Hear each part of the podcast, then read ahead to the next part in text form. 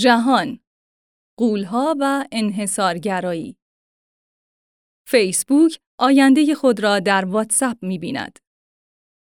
این با قانون ضد انحصار جور در می آید یا خیر؟ سرویس های پیام رسان تا به حال عملاً درآمدی نداشتند اما مارک زاکربرگ قصد دارد این وضعیت را تغییر بدهد. نویسنده کورت واگنر ترجمه محسن محمودی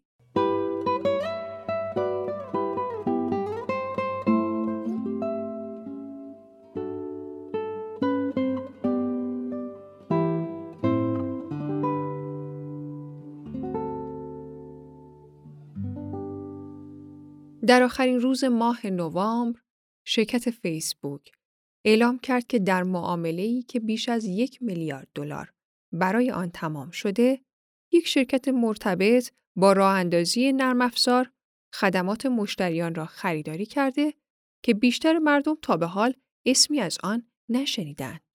اگرچه این سومی خرید بزرگ در تاریخ فیسبوک محسوب می‌شد و با هزینه‌ای که در سال 2012 بابت خرید اینستاگرام پرداخت کرده بود، چندان تفاوتی نداشت، اما این معامله توجه زیادی را به خود جلب نکرد. در واشنگتن که نهادهای نظارتی شدیداً در حال پیگیری پرونده های ضد انحصاری علیه فیسبوک هستند و سیاستمداران تقریباً هر حرکت این شرکت را محکوم می کنند، خرید شرکت کاستومر سر و صدای زیادی به پا نکرد. اما اگر اهمیت این معامله تا کنون برایتان مشخص نشده، به زودی خواهید فهمید. به دست آوردن شرکت کاستومر آخرین قمار گران قیمت فیسبوک بعد از خرید 19 میلیارد دلاری واتساپ در سال 2014 است. اوایل سال 2020 فیسبوک در جیو پلتفرم سرمایه گذاری کرد. جیو پلتفرم قول اینترنتی هند است که واتساپ قصد دارد با آن در تجارت مشارکت کند. اگرچه سرمایه گذاری 57 میلیارد دلاری فیسبوک به تصاحب مالکیت جیو پلتفرم منجر نشد، اما دومین معامله مالی فیسبوک در طول تاریخ این شرکت به شمار می آید. در مجموع این اقدامات به سرمایه گذاری 26 میلیارد دلاری در این پیام رسان منتهی شده است. فیسبوک به دلیل گستره تاثیرگذاری در سیاست ایالات متحده و نقش چشمگیر آن در اقتصاد زیر ذربین قرار گرفته است. در نهم دسامبر مقامات ایالتی و فدرال به دلیل نقض گسترده قانون ضد انحصار از فیسبوک شکایت کردند و گفتند این شرکت برای خونسا کردن تهدیدات رقابتی شرکت های کوچکتر را خریداری می کند و آنها به دنبال ابطال برخی از این خریدها بودند. یکی از این معاملات خرید واتساپ توسط فیسبوک بود. بزرگترین سرویس پیامرسان جهان با بیش از دو میلیارد کاربر ماهانه. اگرچه این برنامه اکنون درآمد نسبتاً اندکی کسب می کند، اما این امر به یکی از بزرگترین چالش های این شرکت بدل شده. البته اگر نظارت سفت و سخت بر قانون ضد انحصار مسائل را پیچیده تر نکند.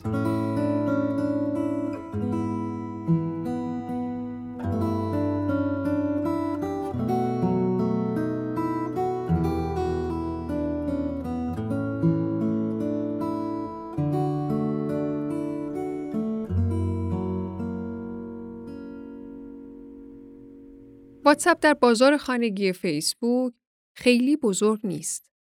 اما تقریبا در همه جای دنیا به ویژه در هند جایی که می‌گوید ماهانه بیش از 400 میلیون کاربر اختصاصی دارد بسیار بزرگ است. مارک زاکربرگ مدیرعامل فیسبوک متوجه این قابلیت شد که می‌توان با جذب خورده فروشان به فروش کالاها و خدمات خود در واتساپ یا استفاده از این برنامه برای مدیریت مسائل مربوط به خدمات مشتریان که در غیر این صورت به ایمیل یا تماس تلفنی نیاز پیدا می کنند، پایگاه کاربران را به مرکز سود بدل کرد. واتساپ برای فیسبوک شرکتی که 99 درصد از درآمد خود را از طریق تبلیغات به دست می آورد، فرصتی برای ایجاد تنوع در تجارت و محافظت در برابر فرسایش به دلیل اشتیاق شدید به برنامه های اصلی آن یعنی شبکه های اجتماعی فراهم می کند. در نهایت فیسبوک معتقد است که این می تواند کل فرایند مبادله بین یک برند و مشتری خود را مدیریت کند. یعنی فرایندی که از یک تبلیغ در فیسبوک یا اینستاگرام آغاز می شود و به تعامل یا فروش محصول در واتساپ یا مسنجر منجر می شود. مت ایدما مدیر عملیاتی واتساپ اظهار داشت. اینستاگرام و فیسبوک ویترین فروشگاه هستند و واتساپ نقش صندوق پول را بازی می کند.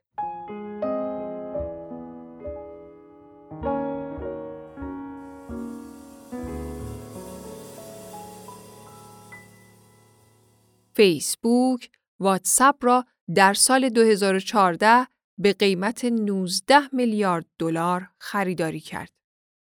در اوایل سال 2019 زاکربرگ یادداشتی 3200 کلمه ای نوشت و در آن راهبردی را برای اینکه دیگر محصولات فیسبوک هرچه بیشتر شبیه واتساپ شوند بیان کرد.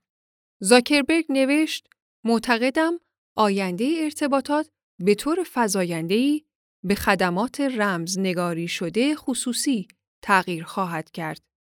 این آینده است و امیدوارم بتوانیم به آن کمک کنیم. این دو شرکت از ابتدا یک زوج عجیب و غریب بودند. بریان اکتون و یان کوم بنیانگذاران واتساپ این شرکت را در سال 2009 به عنوان جایگزینی رایگان برای پیامهای متنی اسمس راه اندازی کردند. کوم که قبل از حضور در دانشگاه ایالتی سنخوزه در اوکراین تحت کنترل اتحاد جماهیر شوروی بزرگ شده بود، به نگرانی در مورد حفظ حریم خصوصی کاملا حساس بود. او یک بار در مورد کودکی خود گفت دیوارها گوش داشتند. تا زمانی که فیسبوک اقدام به خرید واتساپ کرد، این شرکت در حال کار روی رمزگذاری سراسری بود. در این سیستم تنها افراد دو طرف ارتباط قادر به خواندن پیام ها هستند. در این شیوه ارتباطی شنود کلیدهایی که برای رمزگذاری مکالمه استفاده می شود برای هیچ فردی از جمله ارائه دهندگان خدمات اینترنتی و خدمات مخابراتی امکان پذیر نخواهد بود. بنابراین حتی با حکم قاضی هم خواندن پیامهای کاربران غیر ممکن می شد. شعار واتساپ قبل از اینکه به تملک فیسبوک در بیاید این بود. بدون تبلیغات، بدون بازی، بدون حقه. اما فیسبوک یک امپراتوری تبلیغاتی بنیاد نهاد که مبتنی بر ترغیب کاربران به تبلیغ هرچه بیشتر زندگی خودشان است. این شرکت نه تنها به پست ها و مکالمات دسترسی داشت بلکه برای تنظیم الگوریتم ها و تعیین چیزهایی که مردم باید ببینند و همچنین برای اینکه تبلیغ دهندگان بتوانند پیام های خود را متوجه مخاطبان خاص کنند به داده ها متکی بود. این مدل کسب و کاری بود که در مرکز جنجال های سیاسی پیرامون فیسبوک قرار داشت. کوم در مورد قابل اعتماد بودن واتساپ وسواس زیادی داشت. تا آنجا که بعدها در مصاحبه ای اظهار داشت که او عمدتا سعی کرده سرعت واتساپ را کاهش دهد تا از بروز چالش های فنی جلوگیری کند. این روش دقیقاً برعکس روی کرده مورد علاقه رئیس جدید او بود که شعار غیررسمیش در فیسبوک این بود. سریع حرکت کن و موانع را از سر راه بردار. هنگامی که کوم این شرکت را به فیسبوک فروخت، واتساپ 450 میلیون کاربر و فقط 55 کارمند داشت. تنها منبع درآمد آن هزینه اشتراک سالانه یک دلاری بود. به عنوان بخشی از معامله، کوم صاحب یک صندلی در هیئت مدیره فیسبوک، همچنین زاکربرگ متعهد شد که این شرکت می تواند به طور مستقل و بدون تبلیغات به کار خود ادامه دهد. زاکربرگ دست کم در چند سال اول به قول خود پایبند بود. چند سال پس از انجام این معامله، هنگامی که کاربران واتساپ به پردیس اصلی فیسبوک نقل مکان کردند، توانستند میزهای بزرگتر خود را که نشان دهنده برخورداریشان از استقلال بیشتری بود، نگه دارند. فیسبوک حتی درهای بزرگتری برای سرویس های بهداشتی بخش واتساپ نصب کرد که به آنها حریم خصوصی بیشتری میبخشد. این به نمادی از فرهنگ های متضاد تبدیل شد. برخی کارمندان فیسبوک به شوخی می‌گفتند که حتی سرویس های بهداشتی واتساپ هم باید رمزگذاری سراسری شوند. اما از اواسط سال 2016 زاکربرگ می‌خواست از این برنامه کسب درآمد کند. کوم و اکتون پیشنهاد کردند که برای ارسال پیام به مشتریان در این برنامه هزینه کمی از کسب و کارها دریافت کنند. اما مدیران ارشد فیسبوک گفتند که این تجارت چندان قابل توجه نخواهد بود و به گفته افراد آشنا با این شرکت واتساپ را به سمت فروش تبلیغات سوق دادند. فیسبوک همچنین به واتساپ دستور داد که شرایط ارائه خدمات خود را تغییر دهد تا فیسبوک بتواند از شماره تماس افراد برای پیوند دادن حسابهایشان در این دو سرویس استفاده کند. هدف اعلام شده ارائه پیشنهادهای دوستانه بهتر به کاربران فیسبوک بود. اما این حرکت همچنین امکان استفاده از جزئیات فیسبوک اشخاص را برای نشان دادن تبلیغات هدفمند در واتساپ فراهم می کند. کوم و اکتون به مقابله برخواستند. کارمندان سابق می‌گویند که وقتی زاکربرگ از این دو درخواست قابلیت اسنپ چت استوریز را به واتساپ نیز اضافه کنند، اما آنها این درخواست را بهانه‌ای برای تأخیر در کار روی ایده های دیگر جهت درآمدزایی کردند. اما دیری نگذشت که آنها استعفا دادند. اکتون که در سال 2017 واتساپ را ترک کرد، 50 میلیون دلار برای کمک به راه اندازی بنیاد سیگنال سرمایه گذاری کرد. بنیاد سیگنال یک سازمان غیرانتفاعی است که صاحب یک برنامه پیامرسان رمزگذاری شده پیشرفته است. او همچنین پیامی در توییتر خود منتشر کرد که روکو رو راست می توان به احساسات واقعی او پی برد. اکتون نوشت زمان آن فرا رسیده است و سپس هشتگ حذف فیسبوک را اضافه کرد. طرف آنکه دست آخر فیسبوک به طرحی شبیه کوم و اکتون رسید.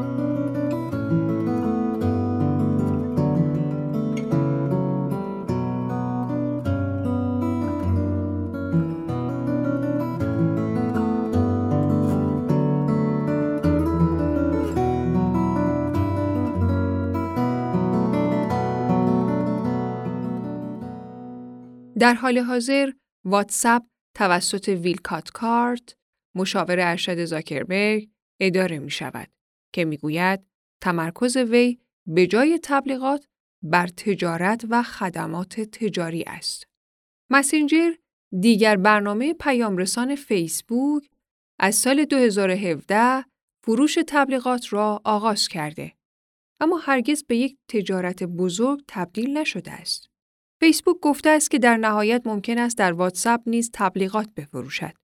اما تنها راه درآمدزایی واتساپ در حال حاضر پرداخت هزینه از کسب و کارها برای ارسال پیام به مشتریان به جای ایمیل یا تماس تلفنی است.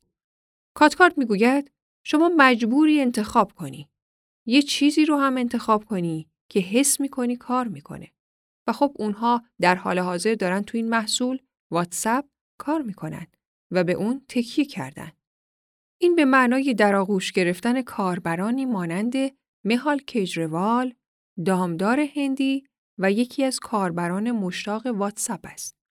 شرکت کجروال که هپی میلک نام دارد و خارج از بنگلور مستقر است، از دستبندهای مچی هوشمند به سبک فیت‌بیت برای گاوها استفاده می کند.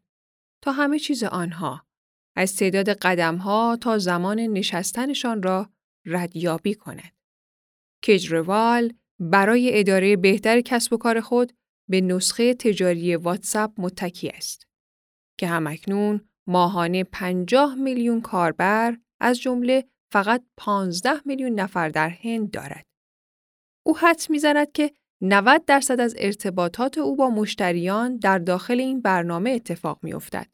هپی میلک از واتساپ برای ارسال اطلاعی های تجاری، رسیدگی به مسائل مربوط به خدمات مشتریان و حتی تایید مجوز محصولات تازه و ارگانیک خود استفاده می کند.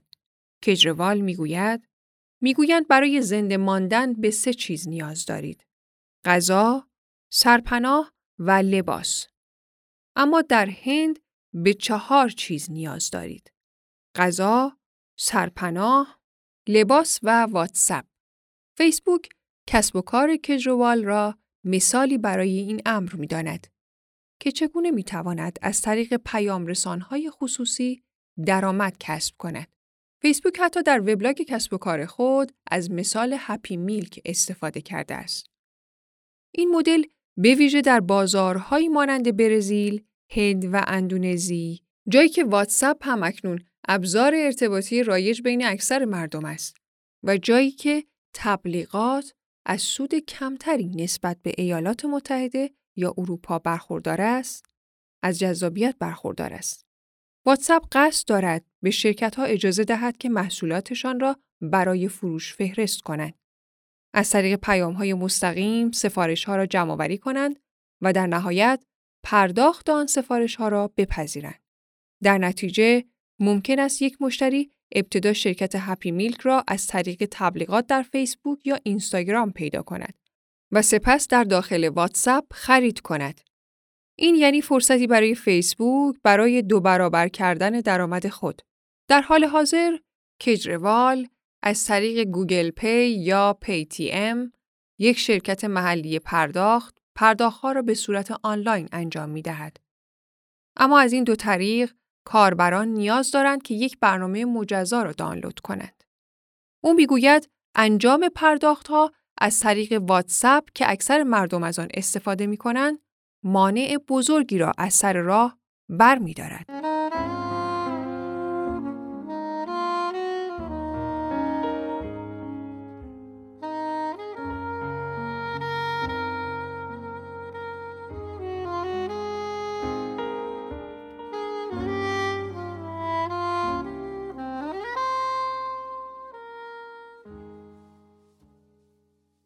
مردم به جایی رسیدند که از طریق پیام رسانها به صورت رو در رو با یکدیگر ارتباط برقرار می کنند. گرد هم آوردن کسب و کارها و مصرف کنندگان در یک زمان واحد برای رسیدگی به تمام جنبه های یک معامله شدیداً برای فیسبوک وسوسه برانگیز است. هم به عنوان یک درآمد جدید و هم به عنوان راهی برای مرتبط نگه داشتن آنها. مارک شوملیک تحلیلگر مؤسسه استنفورد برنشتاین می‌گوید اگر من زاکربرگ باشم و هر شب موقع خواب چیزی باشد که نگذارد خوابم ببرد آن چیز به نظرم این است که روزی مردم بیدار شوند و دیگر نخواهند از فیسبوک استفاده کنند. او عنوان می کند که قابلیت هایی مانند خرید و خدمات مشتریان می تواند دلیل قانع کننده برای باز کردن روزانه این برنامه باشد. آنها مدتی است که دارند این کار را انجام می دهند. البته این بدان معنا نیست که این کار حتما جواب خواهد داد. واتساپ به رفتار برخی کاربران تکیه کرده است. در حال حاضر بیش از 175 میلیون نفر هر روز یک پیام تجاری را در واتساپ ارسال می کنند که بیشتر آنها خارج از ایالات متحده هستند. اما این بدان معناست که اکثر دو میلیارد کاربر واتساپ هنوز این کار را انجام نمی دهند و فیسبوک شرط بسته که بسیاری از آنها در نهایت از برنامه های پیام رسان برای پرداخت استفاده می کنند.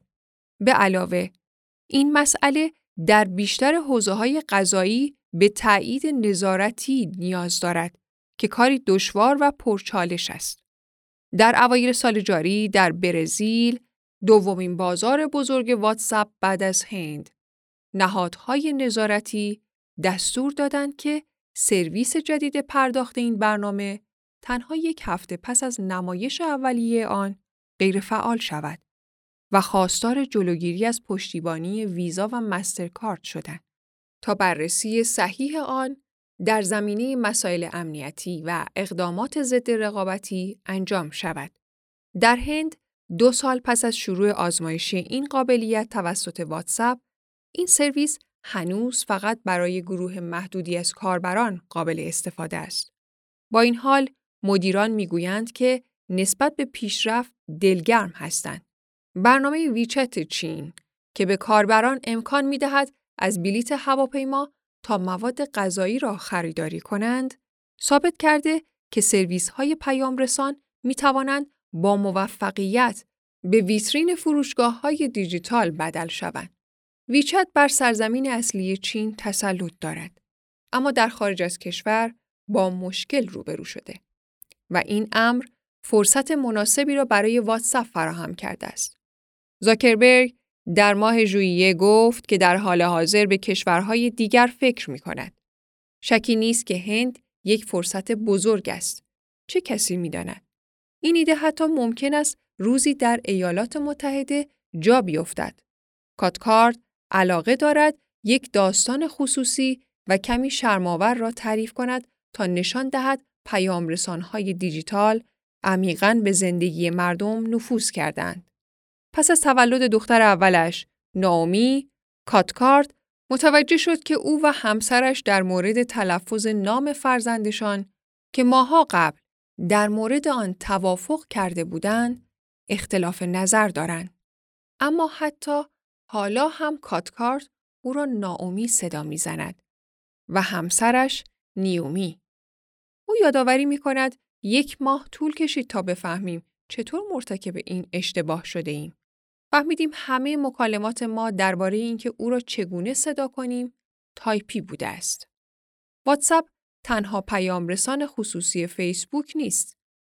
بسیاری از کاربران اینستاگرام به قابلیت پیام رسانی مستقیم آن بسیار اعتماد دارند و مسنجر فیسبوک نیز یک و سه دهم میلیارد کاربر دارد. فیسبوک برخی ایده های مشابه درباره تجارت و خدمات مشتریان را در این برنامه ها نیز آزمایش کرده است. سال گذشته زاکربرگ اعلام کرد که قصد دارد قابلیت های هر سه پیام رسان را در یک برنامه ادغام کند. یک چالش فنی عظیم که به کاربر یک برنامه امکان می دهد برای کاربران هر یک از برنامه های دیگر پیام ارسال کند.